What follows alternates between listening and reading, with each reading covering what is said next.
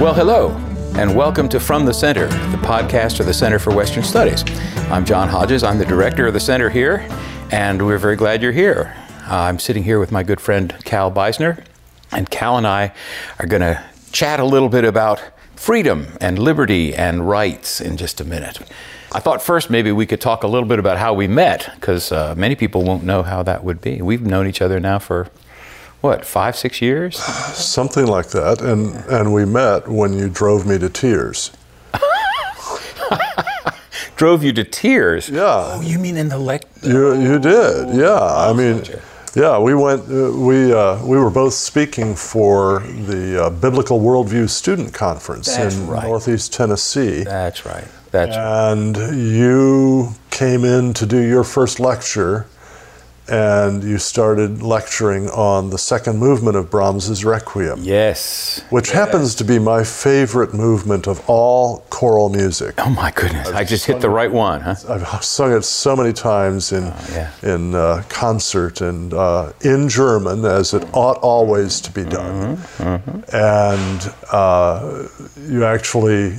Um, did you did you play a few bars of it on the piano or what? How did, I I think I I probably well I know I walked through the whole movement with them in yeah. a recording, but maybe I played a few okay. bars so to start maybe, with. Uh, I, I think that's what you did. Yeah, you played it recording, and just simply to hear those first few bars. Oh yeah, yeah. You know, gripped me, and then you start telling all about it. And, uh, it wasn't more than about three or four minutes in to your lecture before my eyes were welling oh. up. And such a powerful by piece. about six or seven minutes the tears were just streaming down my cheeks. Gosh. And that just continued all the way through the entire stinking lecture man. I mean wow. and it wasn't tears of sorrow or anything. It was tears of joy because oh. that is such a magnificent movement. Isn't that an amazing piece of music? it, it really is. Yeah. the whole requiem is but that movement especially yes yes yes and that it just said to me here's a kindred spirit. I, I, I, knew that Amen. immediately. Yeah. Well, I remember wanting to meet you at that conference because uh, I had read your book. You've written many books, but I had read your book with um, uh, the Turning Point series on economics. Uh-huh. It was called Prosperity and Poverty, and it had a subtitle the compassionate use of resources in a world of scarcity. Ah, the compassionate yeah. use of resources in a world of scarcity. Well, anyway, it impressed me greatly, and in particular, this this chapter you had uh, or section that you had on uh, the Jubilee year. Mm-hmm. The Jubilee year, where you you talked about how it is that that was understood, because so many people have been arguing that from the left that that's a good example of, of uh, sort of social redistribution and so on. That every so often we have to redistribute all the property, you know. Yeah, which completely misreads yeah. the text itself. Yeah. I mean, the, the text is very, very explicit.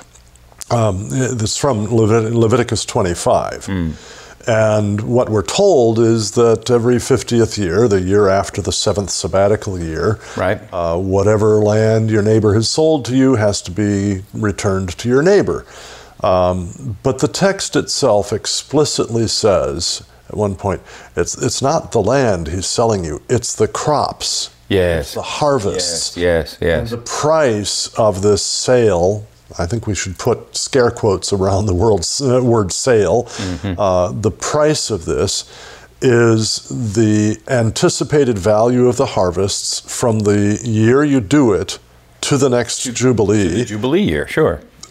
And the uh, the quote and unquote buyer of the land uh, now has control of it over those years. Right. And he cultivates that land and he the gets the harvests, right. keep, uh, harvests, keeps the proceeds, and those proceeds pay him back right. for that right. price. Right. So, in essence, the land is functioning as collateral for a loan. Mm-hmm. And we know that because the text also tells us explicitly that when the borrower is able to repay the balance due mm-hmm. at any time, the buyer has no option but to accept that back and then the land goes back to the borrower in the first place. so it's back to the borrower. Just exactly like collateral for a loan. Well, what do you do when, when uh, what, what does the bank do when you make your final payment on your mortgage? Yeah.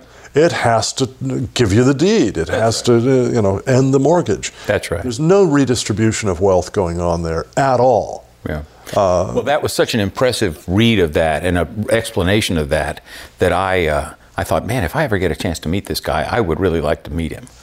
so that's how I thought. It was a great book. I would still recommend it.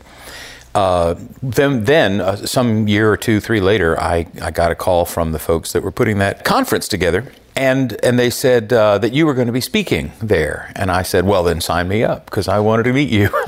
so I I was very glad to get to meet you, and we hit it off right off. In fact, I think we went out to have, get pancakes one morning or something, and chatted then, and uh, and uh, that may may have been that may have even been before I did any lectures. I, I don't know whether it was before or after. Think so. I think when you walked on the stage was actually was the, the, first, first time. time. I saw you. Yeah. Okay. My daughter was with me at the time, and of course she loves the Brahms Requiem too, oh, and yeah. she was deeply moved by that. And and by the end of that lecture, we were both determined we were going to learn a lot more about you. And ultimately, that led to Grace coming to uh, be a student at the Center for Western Studies. Studies yeah, that's right. And it was a life changing experience for her. And oh, uh, by the time she was done with it, my wife, who got to do the the uh, Paris and London trip with you all. Yes, she came with us. That was and, wonderful. And she told Grace, "You got more out of your one year here at the Center for Western Studies than I got out of my four years at Hillsdale College." Oh my my! What a what a compliment! I can't imagine that's true, but that's very sweet of her to say. and we loved having Grace here. She was a terrific student, just the kind of girl we wanted to have. Um, so thank you for that. I, I, uh, uh, I'm, I'm always looking for new students for the center. Uh, anybody that's listening today uh, would know that uh, we are accepting applications for next fall's gap year program. We offer a gap year for students who want to take a year off between high school and college, usually. And we study uh, two things. We study the history of, of uh, ideas in the West, and we st- through the arts, you know, and we study them through the lens of a Christian yeah. view of the world. Yeah. John, let me just ask you a question. I, yeah. I, know, you know, I'm kind of the guest here, and the typical protocol is you ask the guest, right? But I want to ask you a question. Mm-hmm. You just said you study the great ideas of the West. Mm-hmm. Why just the West? Why not also the East? Yeah. And the global South? Sure, sure. Great question. Great question. I usually answer that by saying that, that primarily the reason is I'm a Westerner. I was born into the West. That's my culture. That's where I came from. And so I should get to know my own family first before I start studying other families. If you know your own uh, heritage, your own uh, cultural inheritance, uh, then you can learn certainly how it is that other people love their cultural inheritances, but you can also have a set of criteria by which you can evaluate and enjoy other people's cultures too. So it's certainly not exclusive to the West in the sense. I mean, it's not a personal exclusion. It's just a, an academic exclusion. We're interested in the the uh, the accomplishments of uh, the Western world since the pre-Socratics, basically. Yeah. Um, but there's a second reason too, and I argue, I really think that Western civilization is, uh, in many ways, the pinnacle of human accomplishment. I think most musicians would argue that Bach is the greatest composer. Um, Shakespeare is the, certainly the greatest uh, uh, writer in the English language, you know, uh, and maybe in literature in human human experience. Uh, you know, uh, Allan Bloom or uh, Harold Bloom rather wrote Shakespeare, "The Invention of the Human." He, he did an evaluation of Shakespeare's works, you know, and he says this is this is a, a compilation of every possible combination of motives, human motives and experiences, you know, in one set of plays. There's a reason to study the West because it has offered the world. Um, the, the, the, ultimately the, uh, the, the synthesis between the wisdom of the Greeks and the revelation of the Jews, founded in uh, Christianity and through Rome. And I, I argue that uh, that that Athens and Jerusalem combination is a combination that's actually synthesized in one person, and that's Saint Paul. That's Paul, because he he was not only a, a, a, a Jew of Jews, you know, he was a Pharisee, right, and knew it well. One of the Romans. But he was also a Roman citizen, and he spoke Greek and knew Greek rhetoric, Yeah. and so he was the perfect tool formed by God before he even became a believer, you know, to be able to take the gospel west to the Gentiles. And it's the West that received it and Yeah. ran with it, and then it's continued to spread throughout the world. Okay. So that's a way to uh, approach it anyway. I've had lots of people, even Christians, argue that, that to, to study only the West seems a little, um, I don't know, xenophobic or something, uh, uh, myopic, uh, eye, blinders, you know. Well, I, I really like the way you, you said that what you do is you, you figure, I have to know my own family well first before I go out and start trying to know other families. That's right. You know, we are limited people. you know, we, we're not infinite. God can know all the cultures of the world and every individual in every culture right from the start. I can't do that. Right. And I really, if I want to understand any culture, I need to start off by understanding my own culture, and then I can learn about other cultures by comparison and contrast. I can see the things that are similar, I can see the things that differ, I can then begin to do that absolutely inescapable task, responsibility of evaluating. Yes. You know, I, I cannot step back and pretend that everything is equal. Right. It isn't. That's right. That's right. Um, uh, and and but I I can't do that if I don't first know my own culture. And there's a there's an element too of our own culture, this Western culture, that is under how would I put this? Um, with without Western culture, we wouldn't even ask the question, "Why do you only study Western culture?" Because it's the study of a culture, of any culture, that is the Western mind. It is. You see, I, I remember talking to a fellow who was a uh, Catholic priest in India. He grew up in Indian uh, in you know, India, uh, and and uh, he converted to Catholicism from Hinduism. Uh-huh. And I asked him if there were universities in India, and he said, "Oh, sure, there are lots of them." Yeah. I said, "Well, how old are they?" And he said, "Well, I don't know, you know, 150 years, 200 maybe years old." And I said, "That's interesting. Why so young, do you think? Because you know, Cambridge, t- 10 years ago or so, uh, celebrated its 800th anniversary. right. so why is that?" And he had an answer immediately. He said, "Oh, I can tell you that. It's easy." He says, the only reason there are universities in India is because people from the West came and built them, or people from. And William Carey, exactly, and uh, and others too, uh, and uh, or people from India went to the West to study and then came back and built something. You see, and he said Hinduism never would have built a university, Yeah. and it's true if you think about it. Yeah.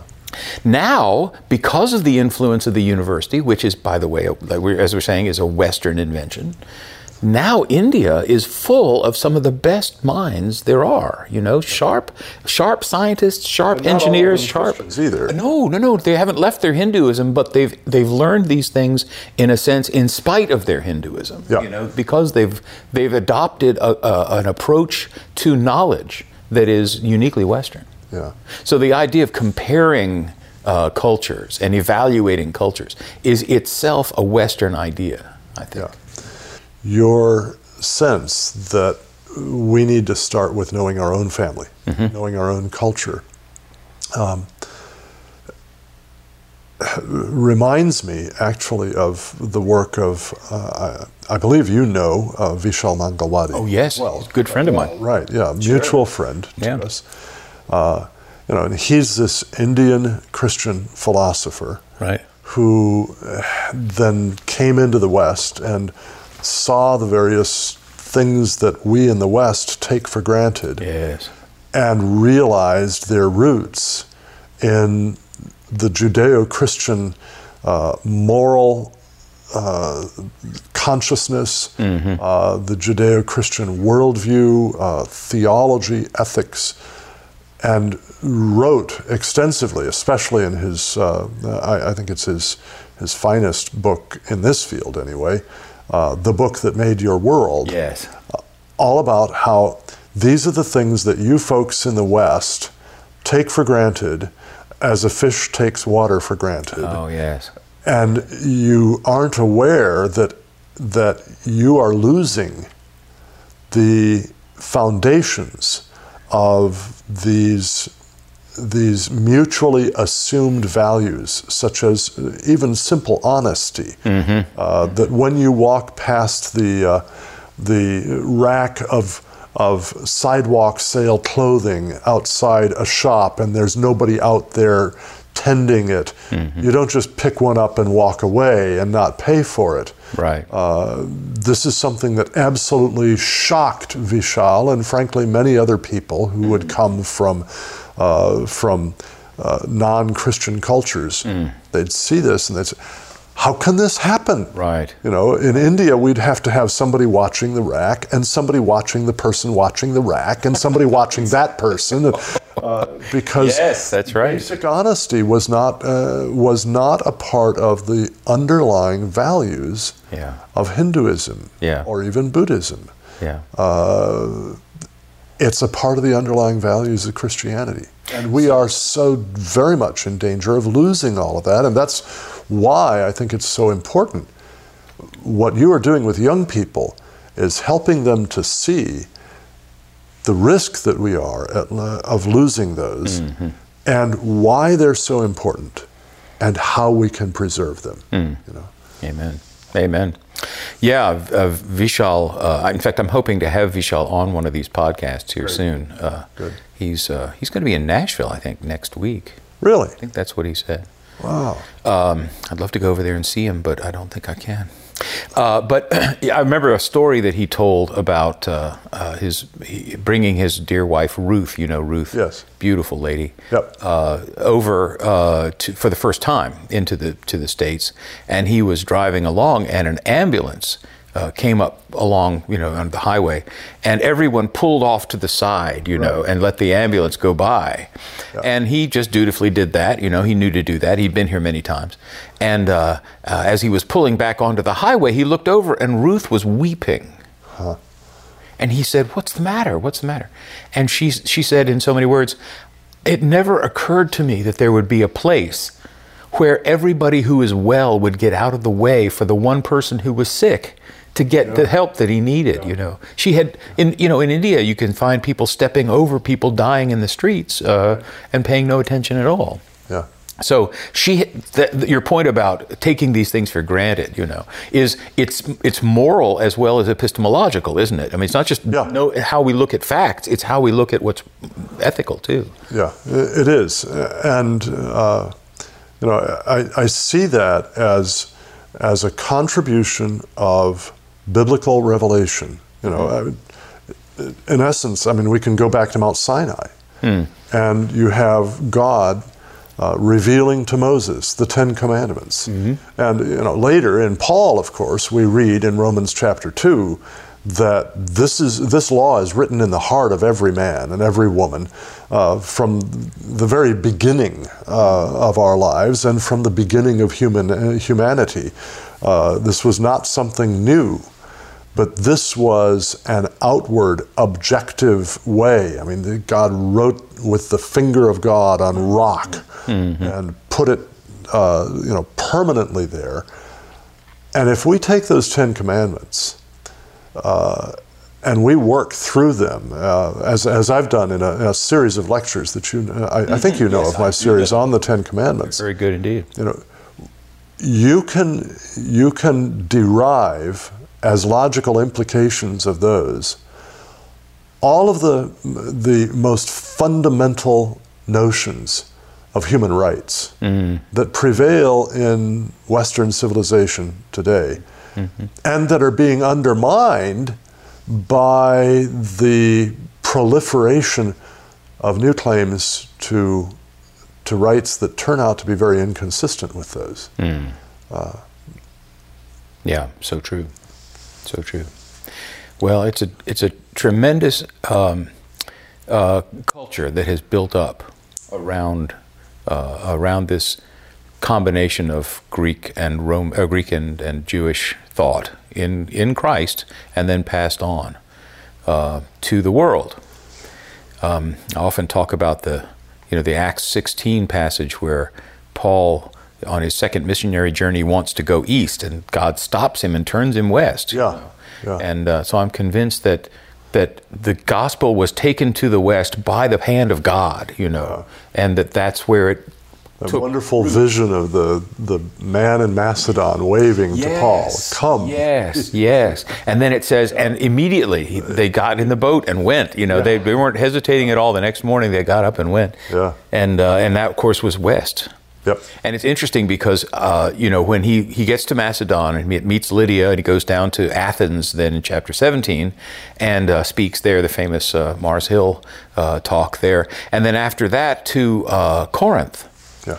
And then back home again, back to uh, Jerusalem. Well, on this third missionary journey, he doesn't talk about going east at all. He goes the same path, basically, right through Asia Minor, across to Macedonia west, down to Athens, down to uh, Corinth. And on that third journey in Corinth, that's when he writes the book of Romans. Mm-hmm. And so he's thinking about further west. You know, he even wants to get all the way to Spain. And then at the end of it, he speaks of wanting to go to Spain. Uh, yeah, I, you know, I hope to stop in Rome and see you all on my way to Spain. Exactly, exactly. so, from the point of that Macedonian dream, it seems there wasn't a turn east again. In right. his mind, he was always focused west, and he was the one that was chosen back in Acts 9, yeah. uh, you know, at his conversion, Go chosen to, the... to take the gospel to the Gentiles. Yeah, yeah. Yeah. So I think that's where we that's the real source of Western civilization, it seems to me. Yeah. And so to as as in the modern world, to surgically remove Christianity or Judeo Christianity or the Bible and revelation as a not a concept even from our understanding of what the truth is, is devastating. And it, it used to be standard for academic historians to use interchangeably the terms Western civilization and Christendom. Christendom, yes. Yeah. Right. The, the place where Christ rules. Yes. Where Christian thought rules, which is not a you know a domineering uh, totalitarian sort of rule. Right. It was rather a, a, a rule, a, a, peaceable rule, through people having embraced the truths of Christianity. Right.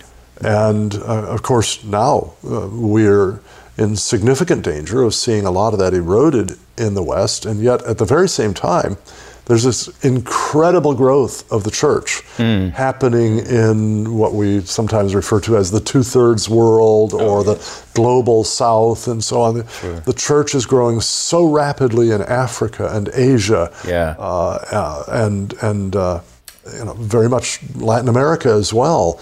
Uh, that the the losses that we're seeing in North America and Europe yeah. are far more than offset mm. by the gains in those parts of the world. Interesting, isn't it? Uh, as the gospel continues to spread and to grow. And this is, you know, Jesus said, the very gates of hell will not prevail against his church. And, and I think that's what we're seeing. Yeah. But we are experiencing some significant decline in our own homes. And if we mm. care about our own family, uh, our own culture, we'd better we'd better grasp what's going on and, and have some ways to answer and, and to show the value of this faith that so structured mm-hmm. our civilization. Mm-hmm. So true.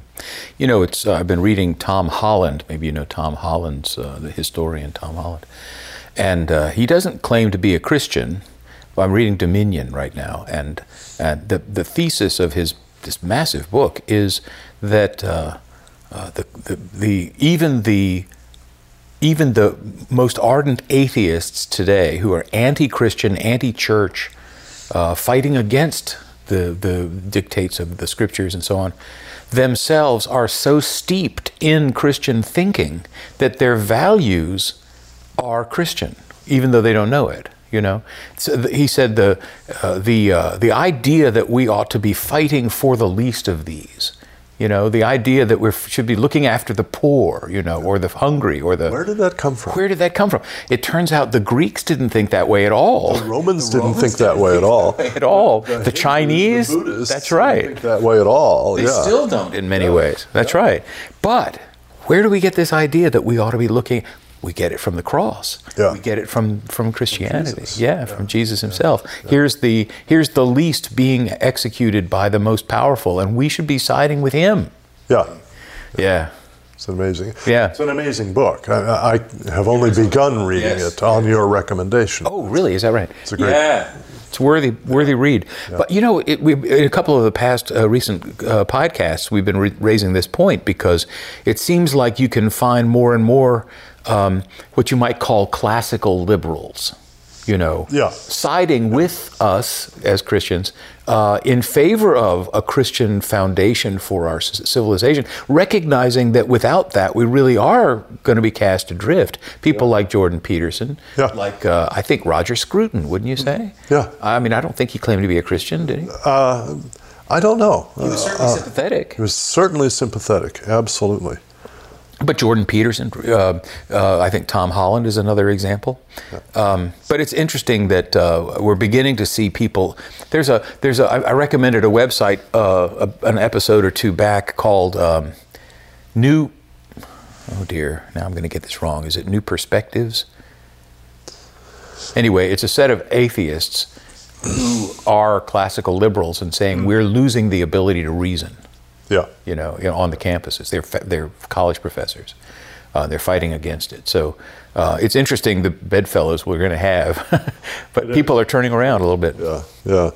Uh, You know, if I can just mention another uh, another really outstanding uh, book, and I've just just almost finished this book now, um, but uh, is Charles Norris Cochrane's Christianity and Classical Culture, uh, a study of thought and action from uh, Augustus to Augustine, and Really? you know, this is uh, this is a fascinating study, and uh, actually earlier on when you were talking about, uh, I, I think.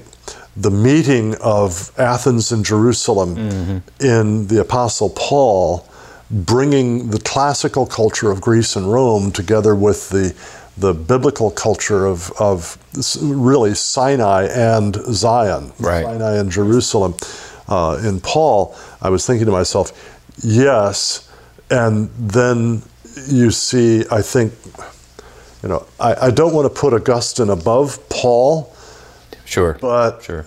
there is this flowering, this amazing uh, synthesis of these different ideas in Augustine. Absolutely. and uh, there was there was this this very noble notion of Romanitas uh, in Roman civilization that combined piety and justice and uh, uh, service uh, and the the fear of for the Romans the gods right but that collapsed in Roman culture in the third, fourth, into the early fifth centuries, but that was uh, was sort of a almost a precursor to the idea of the Christian man, the Christian woman that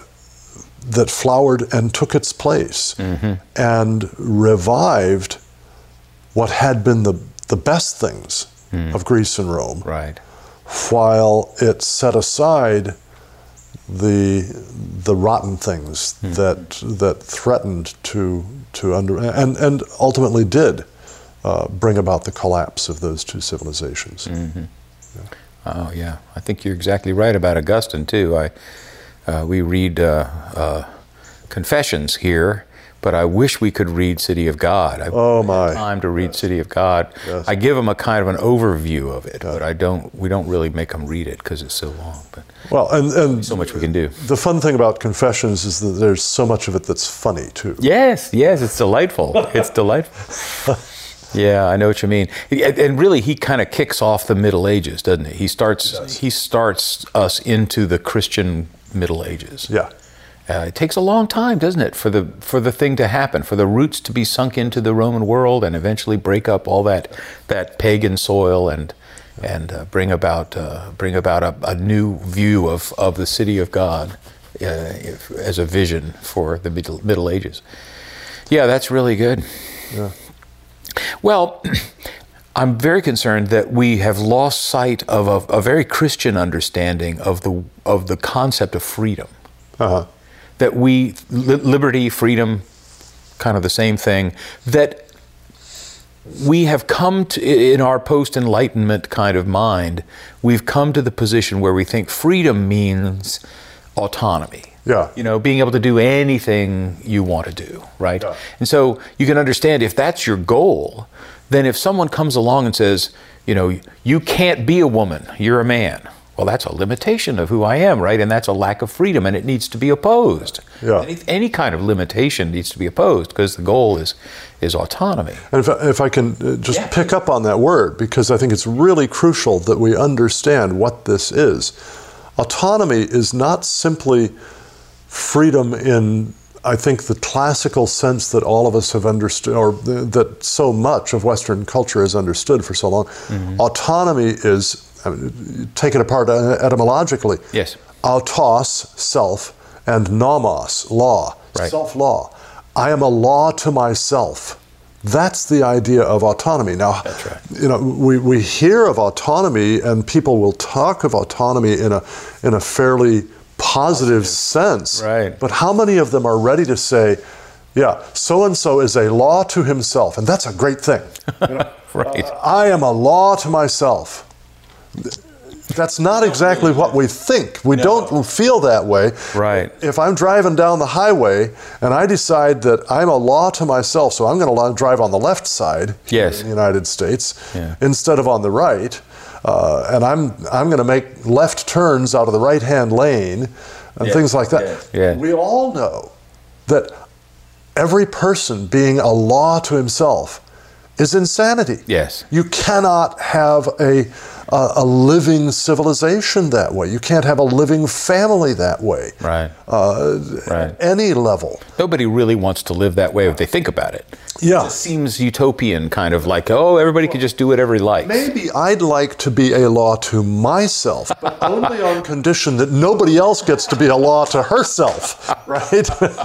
All right, right, exactly. I'd get to do what I want to do, but you better stay within the in the guidelines. And so, real freedom, real freedom comes when when you and I both realize that neither one of us is a law to himself that there are transcendent laws right.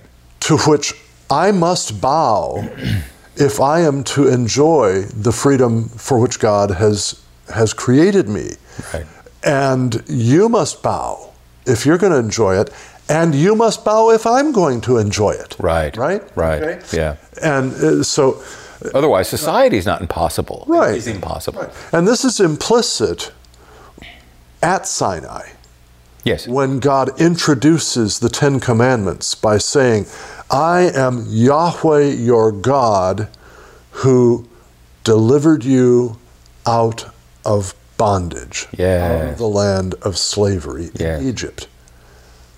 You shall have no other gods before me, first commandment, mm-hmm. right? Mm-hmm. So, what is it? The Ten Commandments are not there to imprison, they are there to liberate. Right. To liberate us from what happens when we become enslaved to others or even enslaved to ourselves. Yes. Okay? In fact, that enslavement idea is a very good one. I've heard you say many times that uh, we're either going to be a slave to God or we're going to be a slave to ourselves, but we or can't. something else. Something. Actually, we'll never even wind up being slaves to ourselves. Be something else. Yeah, we were not made to be number one. Right. God made us to be number two we're going to be number two to him, or ultimately we're going to be number two to Satan, mm-hmm. to the real devil. There's a real devil out there, and, and a lot of people don't like that idea, but yeah. he's there. I'm not a conspiracy theorist, but I do believe there's a devil, and he is he is conspiring. Right, and my freedom.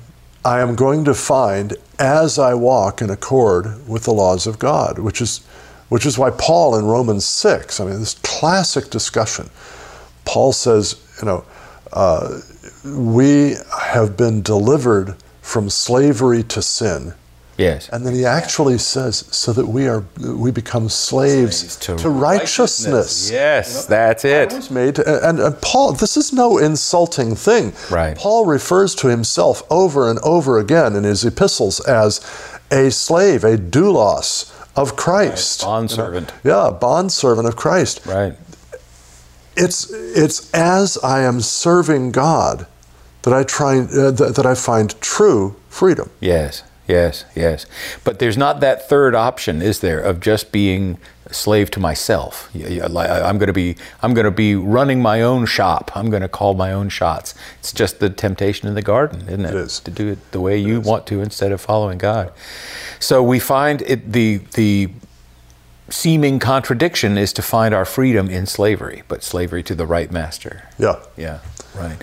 Well, I think that's the that's the essence of the of a lot of the problems we have in our day now because we have this idea that anything that stands in the way of my being free to do what I like is is uh, is justified in being destroyed, silenced, thrown out, moved away, opposed.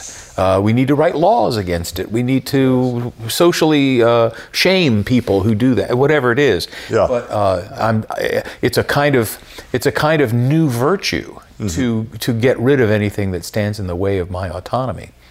Yeah. Um, and it and it plays on the on the desires of the of the majority that say, well, you know, I don't have that problem myself, but I, I hate for you to have to feel that way. You know, I don't feel like I'm a woman, but gee, I guess if you feel like you're a man that feels like he's a woman, well, then uh, maybe we should adjust the world to accommodate, you know, you so that you're just as free as I am in a way. Yeah. But that's nonsense. Well, you know, it, it runs solidly up against the very, very inconvenient fact that there's something called truth. Mm. You know, mm. and uh, and truth is what lies at the bottom of our of our our understanding of nature itself, our understanding of law, our understanding of our relationships with each other, mm-hmm. and and frankly, uh, I've I've been thinking, John. And maybe somebody's going to hear this and, and take the idea from me and act on it first. I never have been entrepreneurial. but I, I want to I want to design a bumper sticker. Uh-huh. XX is not equal. Use the not equal sign. XX is not equal to XY. Very good. I, Ooh, very good. This is this is a basic truth. Right. This is not something that comes from some mystical uh, ideas. Now we we do get from Genesis one that when God created man, notice the generic term there uh, humanity, but man, when God created man, male and female, he created them. Right. Uh, we get that there. But doggone it, I mean, this is basic genetics. Yeah. yeah. And any biology student who didn't understand that XX is not equal to XY should fail his you know, sixth grade biology exam. right, right, right. Yeah, I, uh, I, I'm, you know, as a, a, a bioethics uh, expert, I'm a pretty good musician. so what do I know about bioethics, right? But it's it's always been strange to me to think that by you know, uh, chemical means or by even uh, uh, genital surgery or something, you could switch from one gender to the other when every single cell in your body is either XX or XY, one or the other, yeah, right? Absolutely. And so your your your maleness or your femaleness. And, and by the way, all of your cells in your body. Yes, right. Not, it's not just that every cell individually is XX or XY. Uh-huh. Okay. And, you know, maybe this cell here is XX and that cell over here is XY. It's that all the cells in your body That's, are either XX or XY. You Yeah. don't have a mix. That's right. That's right. That's what I understand. That's what I understand. So I would think it would be a lot harder than we think to to accommodate such a thing. Well, and here's where, because uh, we actually started off thinking that we were going to be talking about rights in here. Yes. Here's where uh, I think a confused notion of rights Uh-huh. can lead to really dreadful conflict in our society because then claims of right can be can can actually contradict each other. Uh-huh. And if that's the case, then there's something wrong with the conception of rights. Uh, consider, for example, uh, the the right of any person, male or female, to the privacy of his or her own naked body. Mm-hmm. All right? And we, we understand that privacy as very much related to the difference between male and female. And this is why, for, you know, for uh, generations, we've understood, well, okay, in, in uh, in the uh, uh, physical education classes in school. Mm-hmm. You have locker rooms, and, and the girls shower over here and dress over here, and the boys shower and dress over there. Right. And we understand that there is something about male and female that, you know, praise God, and this is a glorious thing, it makes them very attracted to each other. Mm-hmm. Uh, and God uses sight uh, and uh, all of our senses mm-hmm. to, to bring about this attraction that can have wonderful results, can bear fruit in more ways than one. Sure.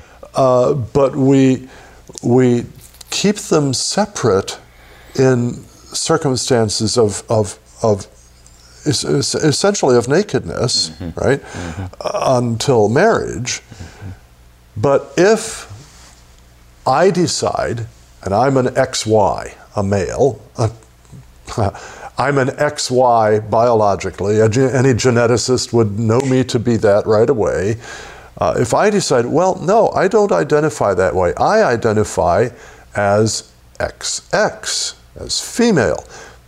So I have a right to use the locker room mm-hmm. and the showers mm-hmm. and to be naked there in the midst of these naked women. Mm-hmm. How many of those naked women are going to be at all comfortable with my being there? Do they not have a right to privacy? Mm-hmm. Do they not have a right for me not to invade that? Mm-hmm. And if I do, uh, I have violated that right. Yeah. And so the notion that my self identification as XX, when in fact I'm XY, uh, leads to a conflict of rights. Mm-hmm. And that's because I have denied truth. Truth is I'm XY. Right. Right. And truth and rights have to go together. That's right. And the conflict of, of rights often come about, don't they, by uh, insisting on what we call positive rights. Uh, a right, a right to have something that um, that I don't have, rather than.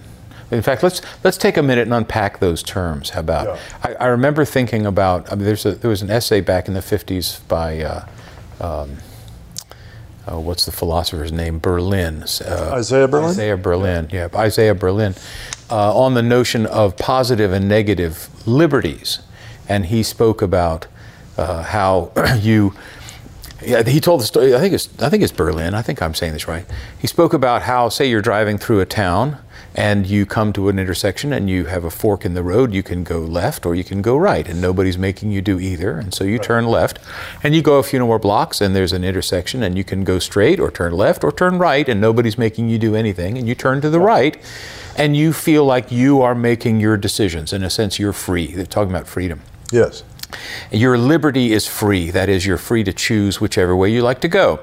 But he then says, but what if you made that left and that right because you're trying to get to the tobacconist's shop in a hurry because you have a nicotine addiction and you are desperate for a cigarette, you know, uh, and uh, uh, in that case, in a sense, you're not driving the car; you are being driven.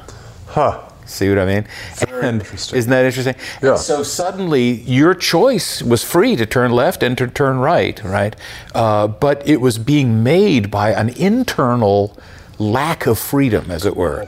And he, he added the little element of, say, uh, by making that those turns and going to the tobac- tobacconists, uh, instead of going uh, to the train station, you miss your train. And you know you're going to miss your train if you go to get the tobacco, but your drive still makes you go, you know, do that. So you have a you have a, something in a sense that you would rather do. You wish you wish you could just make the train on time. But you can't because of this nicotine addiction until you make the turns you make and so on. Yeah. And so he made a distinction between the first kind of freedom where you're free to choose in a sense externally Yes. and the second kind of freedom that is only possible by way of kind of self-discipline Yeah. or, or ability to control your own appetites or your own uh, uh, uh, loves maybe your own uh, desires uh, and that was it, what he called uh, a positive uh, right that is it, it, not right sorry positive freedom Positive freedom. positive freedom. Uh, we'll get to rights in a second. Um, but that positive freedom is only possible from the inside, you know, and it kind of corresponds to what we were saying just a minute ago about how if you are, in a sense, uh, slave to your own sins and your own appetites, you're not really free Yeah. because you're not free to do the, the good. You know, freedom isn't the idea of being able to do anything you want, turn wherever you like. Freedom is the ability to turn the way that is right to turn. That it would have been better to go to the train station instead of having to go to the tobacconist. That kind of idea. Yeah. Well, in the same way, though, there's such a thing as a positive and negative right to things, right? Yeah. How would you how would you describe those? Well, uh, let's go back to the positive and negative freedom idea for a minute. Um, you know, when you pull up to that intersection and you have the choice, you're going to turn right or left or go straight. Uh, when we say that you're free, uh, in one sense, what we're saying is there's no external compulsion. Right. Nobody No is nobody outside yourself is determining which way you're going to go. Very good. I would say that that is a negative freedom. That is, it is a freedom from compulsion by somebody outside yourself. That's right. And when you say negative, you don't mean negative in a moral sense or anything. neg- negative- in a philosophical sense, me- negative, right? Right. That it's that it's not having to do something. Right, exactly. It, it is the absence Yeah. of something. There you go. Okay, that's the negativity of it. It's not, you know, it's not a bad thing or something like right, that. It's- right. That's not what you It mean. is the absence of compulsion from outside yourself. That's Yes. negative freedom. And it is precisely the compulsion to get to the tobacconist's shop to serve your addiction to the nicotine Yes. that is the the uh, the positive. Uh, it's it's the presence of a compulsion mm-hmm. that you don't want, all right? Mm-hmm. So negative freedom is what we do want. That is this absence of external compulsion for us, Right. but that negative freedom will only be used well if we don't have internal compulsion to the wrong things. Right. And I, I think this is uh, something that you often talk with your students about in terms of the importance of having well ordered loves. Yes. Right? Right. if my love for nicotine and the the you know euphoria that I feel under it uh, is strong enough to compel me to do something that I know is destructive Right. of my higher ends. Right. That's a very uh, disordered love. Right. It's a, and and so that that is a presence of an internal compulsion that is bad. But if instead I have an internal compulsion for a proper love, a love of God, a love of neighbor, a love of truth, a love of beauty, uh, a love of righteousness, right? Those compulsions are, are, are very good. So um, when we talk about, a, uh, when I would say uh, a negative freedom, I mean the absence of this external compulsion, which is not the same thing as to say the absence of external limits on me. When I get to that intersection, uh, there there may be a limit. I may have to be in the left turn lane to make that left turn without getting a ticket. Mm-hmm. Mm-hmm. And there's a reason for that. Mm-hmm. It's to protect other people in the roadway from my actions, from my doing something that surprises them. Sure. If I'm in the left turn lane, they know I'm going to turn left. And if instead I'm in the left turn lane and I suddenly turn right, the guy coming up from behind me, as actually happened uh, yesterday as I was driving and I didn't notice somebody in my blind spot, Yes, yes. I almost caused an accident. Uh, but this enables predictability Uh-huh. uh, on the road. That's right. So- it might even be a sign there that says uh, left lane must turn left. Left turn only. Yeah, right.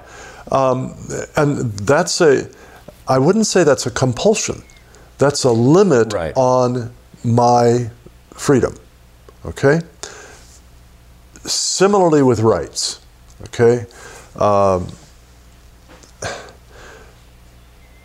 when i when i think for example uh, uh, that i have a right to property Uh-huh. Does that mean I have a right to walk off with the lamp that's on top of your piano over there uh, when we finish this this podcast? I can take that home with me, Right, right. Because I have a right to property. Uh-huh. Right. no, that's that's not quite how it works, is it? Uh, my right to property is not, properly speaking, and notice the the the etymological connection there, proper and property. Th- That's not accidental. Uh, my right to property is not a right to this, that, or another thing in the abstract. Yes. It is a right against your taking what is already mine Right. without my That's consent. it. That's right. And this is why I, I think we properly understand rights to be negative. That is, rights are against harms, not to benefits. Uh-huh. Even my right to life. I can forfeit my right to life if I murder someone. Right? My right to liberty. I can forfeit that by committing crimes that justify my being incarcerated to protect other people and as a punishment for what I have done. Right. Um, uh, my right to property. I can forfeit that if I use my property to harm other people. That can and, and perhaps should be taken away from me in certain circumstances. So I, I, I actually try mostly to avoid the whole language of a right to this or a right to that. Instead, what I think is clarifying for us is to say, I have a right against this or that harm. Mm-hmm. Mm-hmm. And all of these flow right out of the Ten Commandments, the law written in the heart of every man and every woman. Uh, you shall not murder. Mm-hmm. I have a right not to be murdered. Right. And it, this entails a duty on my part not to murder others. Could it be said, is this the same thing to say it's not so much that I have a right not to be murdered, but that you have no right to murder me? Is that the same thing? Yeah, I think so. I, I, I, I, I'm just trying to find a good way to a landing point for that word negative. It's a it's a it's the absence of a right in a sense. It's not so much. It's like we say that the government has no right to uh, suspend uh, freedom of speech. Say. Um, it's it's actually limiting government. It's saying that you can, don't have the right to do that. yeah, uh, my right against being murdered is your lack of a right to murder me. Uh huh. So maybe it's the same. my my right against you know uh, my property being stolen or my name being defended is the lack of your right Uh huh. to steal or to defame. Defame, yeah. right? But again, just as I mentioned, I can forfeit my right to life or to property. I can also forfeit my right to a good name. Sure. If I do In such a way. truly wicked things, I have no right for uh, you know to have everybody speak only well of me. Sure. Sure. That's true. People tell the truth about me, and it reveals my wickedness. Sure. I don't have any claim. Yeah, that's right. Well, that's that's very good. Well, then, what then would be a positive right? Well, uh, positive rights are precisely when we talk in terms of uh, I don't just have a right against having my property stolen, but I have a right to certain property without having uh, earned it, without having uh, gained possession of it in a manner that respects everybody else's rights. Mm-hmm. Mm-hmm. Okay? Mm-hmm. So uh, I, I, think where we most typically see this kind of thinking uh, surfacing is in claims that, well, everyone has a right to basic health care. Right. Everyone has, a, we, we throw the word basic in, and that makes it all much more palatable. Uh, everyone has a right to basic education. Mm-hmm. Everyone has a right to basic housing and basic food, mm-hmm. right? Mm-hmm. Well, you know, take that last one as an example. If that's the case, then the Apostle Paul, writing as Christians think anyway, under the inspiration of the Holy Spirit, was dead wrong when he said, if someone refuses to work, don't let him eat. Mm-hmm. That's Second Thessalonians 3.10. Mm-hmm. Mm-hmm. Now, I have a right to eat the food that I have produced or bought in exchange with someone else. Right. But I don't have a right to be fed just simply because I exist. Mm-hmm. Uh, now, I, I think we can, we can actually nuance that a little bit. When parents bring, when a, when a man and a woman bring a child into, into this world by their consensual uh, sexual union, they have a duty to that child mm-hmm. to take care of that child, that child, to feed that child. Mm-hmm.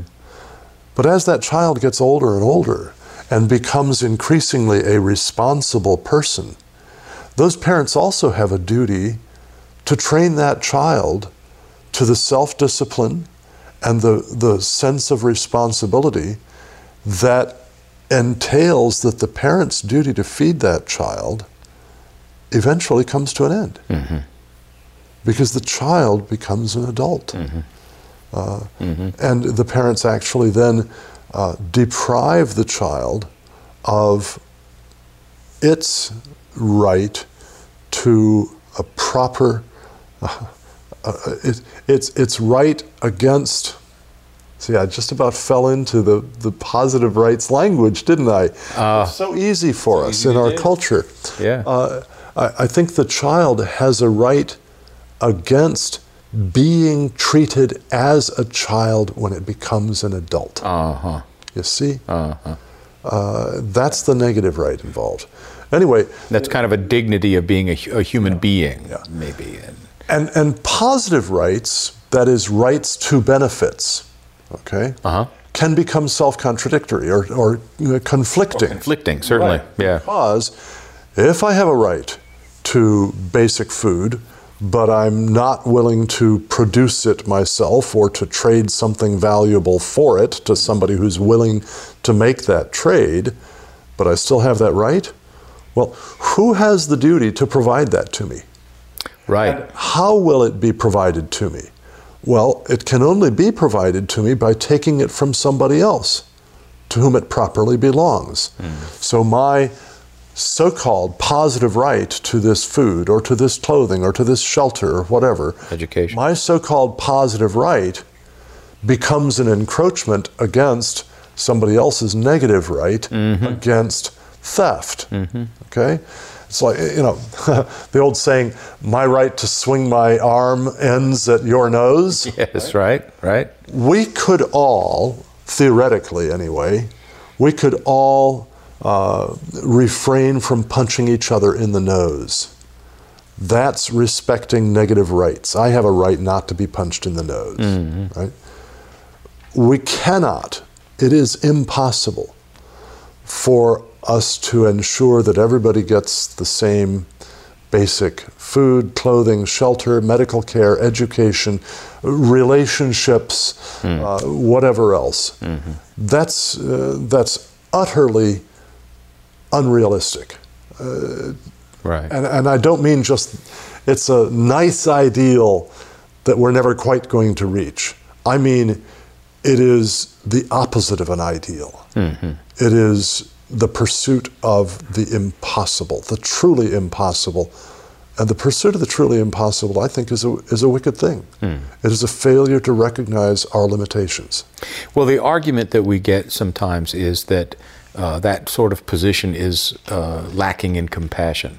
We, we are a compassionate people. We care about people who are in need and, and so on. And why not then turn to the only instrument in a plurality that is uh, capable of uh, providing uh, large scale benefit? Uh, that is the government. Well, it's at this point that we'll break up this discussion and give you a chance to catch your breath and, I don't know, make a sandwich. Next week, we will pick up right here with Cal Beisner and continue our discussion of positive and negative rights and their relation to critical theory and to law and grace and their differences. If you'd like to contact us to ask questions, to make comments, to disagree, please feel free to do so. Write me here at director at centerws.com, and we'll be happy to read your emails and respond to you directly. And we may even pick up those questions and bring them up in future podcasts. We're very much interested in getting to the bottom of these issues, and so we'd like to be able to hear opposing viewpoints, especially if we're missing something important. So please feel free to get in contact with us. So until next time, this is John Hodges, the director of the Center for Western Studies, and this is the From the Center podcast. Hope to see you next time.